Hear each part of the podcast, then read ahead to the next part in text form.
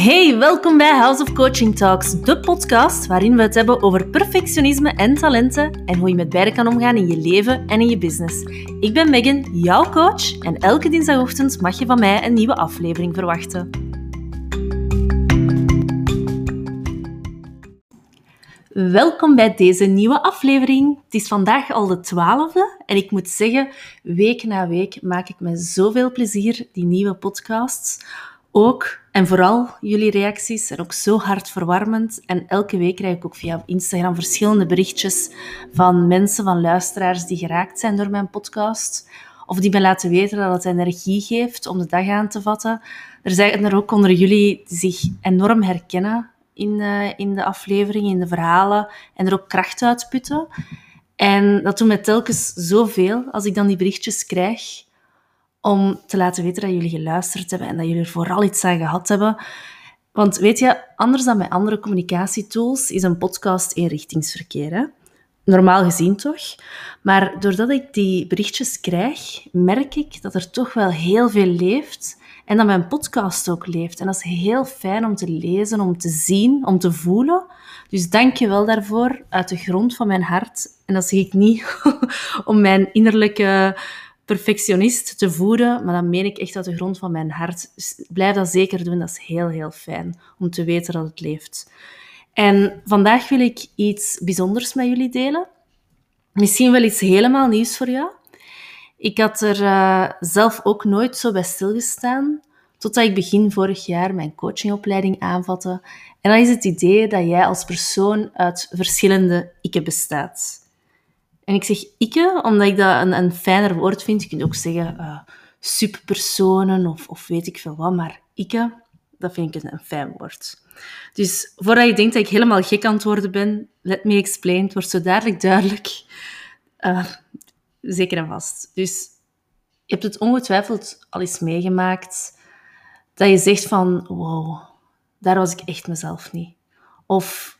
ik weet niet wat het was, maar dat was ik gewoon echt mezelf niet. Nee, dat was ik niet. Zoiets zou ik nooit doen. Of, of ik zou nooit zo reageren. Nee, daar, daar, daar was ik echt mezelf niet. Nee.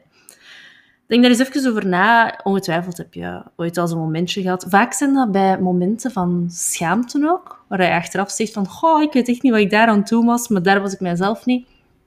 Well, I hate to break it to you, maar toch wel. Ook daar was je jezelf. Echt wel. En ik leg je zo duidelijk uit wat het daar juist achter zit. Of je kan ook eens denken aan een momentje, dat is misschien gemakkelijker om, om over na te denken, um, waar dat je een beslissing neemt. En dat kan de meest random beslissing zijn. Dat kan ook een, een moeilijke beslissing zijn. Maar bijvoorbeeld, um, en dat is een voorbeeld dat ik, bijvoorbeeld, dat ik vaak heb, je loopt door de boekenwinkel en je ziet daar een boek liggen. En je leest de kaft en denkt, oh ja, die wil ik, hup. Boek onder de arm, je loopt naar de kassa. En onderweg naar de kassa begin je te denken van... Hm, weer een boek. Zou ik niet beter die stapel andere boeken die ik op het schap liggen heb, eerst lezen? Misschien toch maar terugleggen, hè? Maar dan denk je... Oh, maar het spreekt mij zo aan, ik wil het zo graag. Ken je dat, dat, dat innerlijk gevecht? Wel, beide voorbeelden, zowel het gevoel van, wow, daar was ik echt mezelf niet, als dat innerlijk gevecht bij een beslissing, dat zijn voorbeelden van hetgeen waarover deze aflevering gaat. Over het idee dat jij niet één persoon bent, maar bestaat uit allemaal subpersonen, of zoals ik het liever noem, allemaal afzonderlijke ikken. En afgelopen nieuwjaar heb ik daar ook een boek over gekregen van mijn zus, omdat ik dat super interessant vond. En dat boek heet Ik Ken, en dan de K tussen haakjes, dus ik en mijn ikken, of ik ken mijn ikken. En dat is een heel helder en goed boek. En daar stond een mooie metafoor in over hoe je dat best kan begrijpen. Dus een, een beeld om daarop te plakken. En dat is ook het beeld dat ik vandaag ga gebruiken, of, of de metafoor die ik wil gebruiken, omdat dat gewoon fantastisch goed weergeeft. Ik heb het een beetje getweakt. Um, dus als de schrijvers van het boek dit ooit horen, don't judge me. Maar uh, ja, ik heb er mijn eigen sausje over gegoten. Maar gewoon, dus... Je kan je eigen persoonlijkheid dus voorstellen als een oude schoolbus. Je weet wel, zo'n gele schoolbus uit de films. En in die bus zitten allemaal ikken. Dus jouw persoonlijkheid is dus die bus vol ikken. Je verschillende ikken zijn de passagiers en jij zit als chauffeur aan het stuur. En de passagiers in de bus, dus jou, ikke, willen eigenlijk niet allemaal dezelfde richting uit. Ze hebben allemaal een verschillende agenda. Ze willen verschillende dingen, ze hebben verschillende ideeën over hoe dat de bus bestuurd moet worden. Dus iedereen wil zijn zegje doen en ook ja, natuurlijk zijn goesting doen. Zo wil de perfectionist, dat, dat is dan hè, een van je ikken, dat je heel goed en secuur rijdt. De pleaser wil dan dat iedereen het op de bus naar zijn zin heeft. Dus pusher wil dat je zo efficiënt mogelijk rijdt om zo snel mogelijk op de eindbestemming te geraken enzovoort. Allemaal willen ze iets van jou als chauffeur van de bus. En op een bepaald moment duwen ze jou zelfs opzij en gaan ze op die chauffeurstoel zitten en nemen ze zelf het stuur in handen. Dan zit bijvoorbeeld plots de pusher aan het stuur, die alleen maar tempo kan maken of wilt maken en die goed veel gas geeft, want dat is zijn functie in jouw leven. En wat er opvallend is aan die bus, en dat is bij iedereen zo, is dat er een aantal dominante ikken zijn. Die altijd maar dat plekje vooraan willen, die eigenlijk op die stoel van de chauffeur willen zitten. En die stoel ook gewoon kapen, ze kapen het stuur. En dan zijn er een aantal onderdrukte ikken.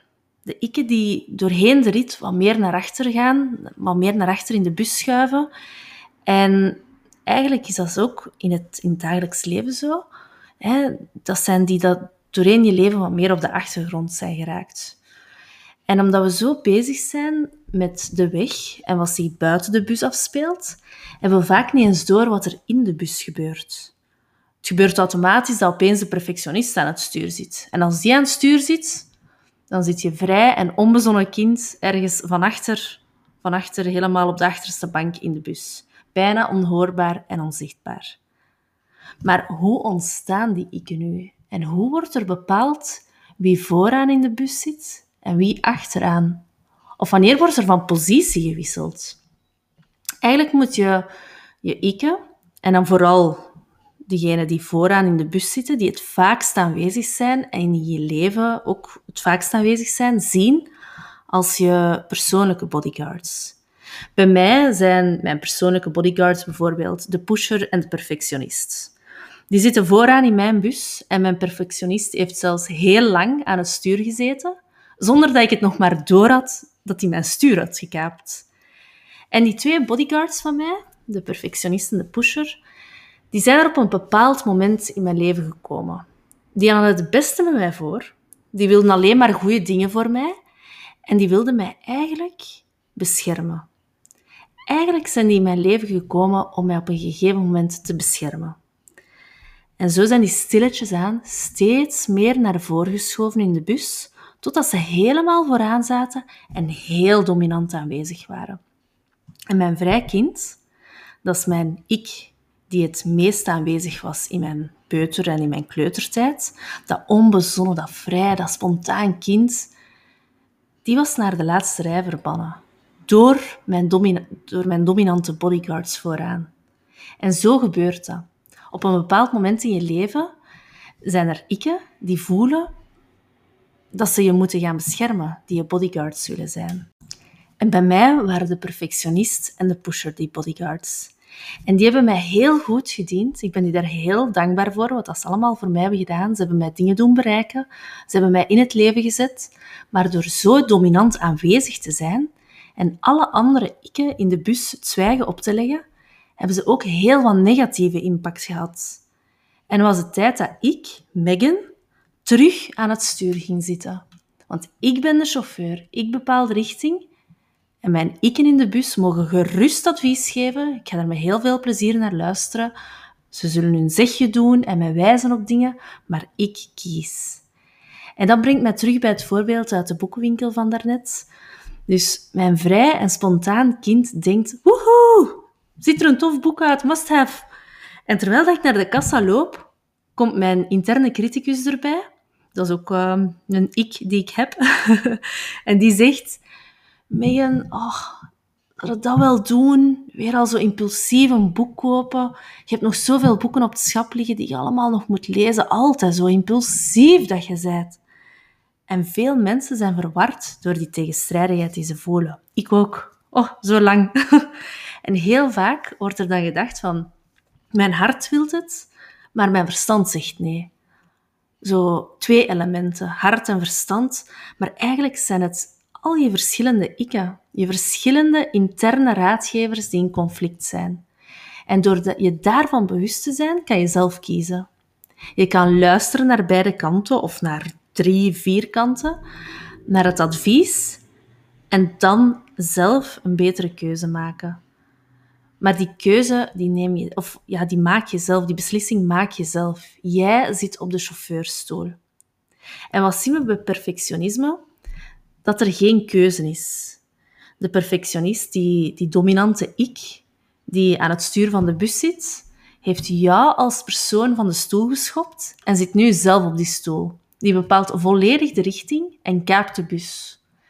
En als persoon heb je er geen vat meer op. Een van de ikken is aan de haal met jouw bus, met de richting van je leven. En je hebt daar niks aan te zeggen, omdat je het gewoon niet doorhebt. En dat is de reden dat zoveel mensen in burn-out geraken. Alles is moeten geworden. Er is geen keuze niet meer. De perfectionistische ik die aan het stuur zit, ja, zijn wil is wet. Je gaat zo hard, zo secuur te werk, dat je vergeet te genieten van het landschap onderweg. Je zet nooit de busjes aan de kant om te genieten van een mooie point of view of om gezellig eventjes te picknicken in een veldje naast de weg. Nee, want dat zou jouw vrij kind wel leuk vinden, maar die zit ondertussen stilletjes achteraan in de bus. Jouw perfectionist leads the way en daar is geen tijd voor ontspanning. Dus ga eens even na voor jouzelf wie dat er bij jou allemaal in de bus zit. En ik begrijp dat dat moeilijk is om dat op dit moment zo uit het hoofd te doen. Maar je kan daar ook gewoon de komende dagen eens op letten. Dat kan zijn de, de perfectionist, de pleaser, de pusher, de rationele denker, de innerlijke criticus, het vrij kind. Dat zijn zo de meest voorkomende. Maar misschien heb je nog wel andere ikken. Wie zit er bij jou aan het stuur en wie neemt de beslissingen? Ben jij dat? Of word je geadviseerd, en, allez, word je geadviseerd door je ikke? Dat zou fantastisch zijn. Of is het een van jouw bodyguards, een van jouw dominante ikken die het stuur gekaapt heeft en naar niemand anders meer luistert in de bus? En heel vaak is het ook zo dat ik, ja, dat ik die tegengesteld is aan de, sorry, de ik die tegengesteld is aan je dominante ik. Hè? Dus de, bijvoorbeeld bij mij was dat mijn, mijn vrij kind, dat die achteraan op de bus zit. Dus denk daar eens aan.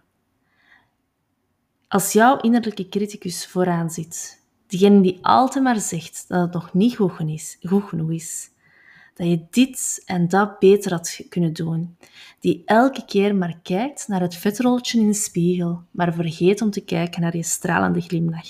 Wie staat daar op dat moment tegenover? Wie is daar onderdrukt en zit achteraan op de bus? Voilà.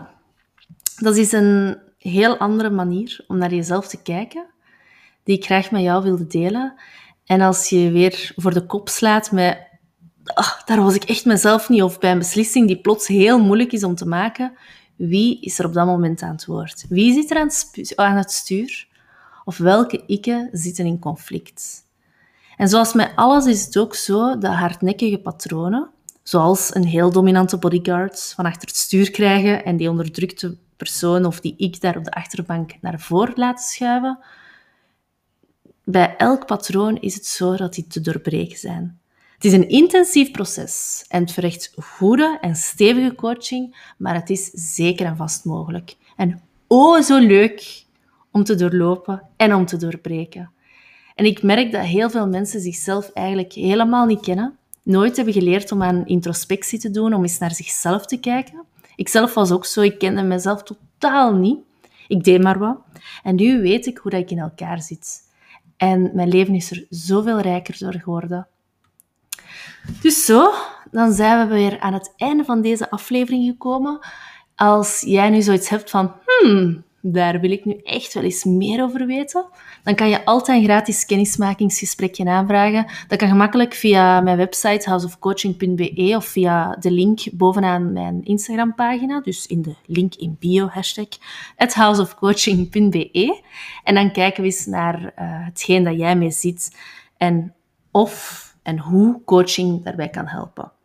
Vond je deze aflevering interessant of denk je aan iemand die dit zeker moet horen? deel hem dan zeker in je stories op Instagram. Dus bedankt dat je er vandaag bij was en heel, heel graag tot de volgende!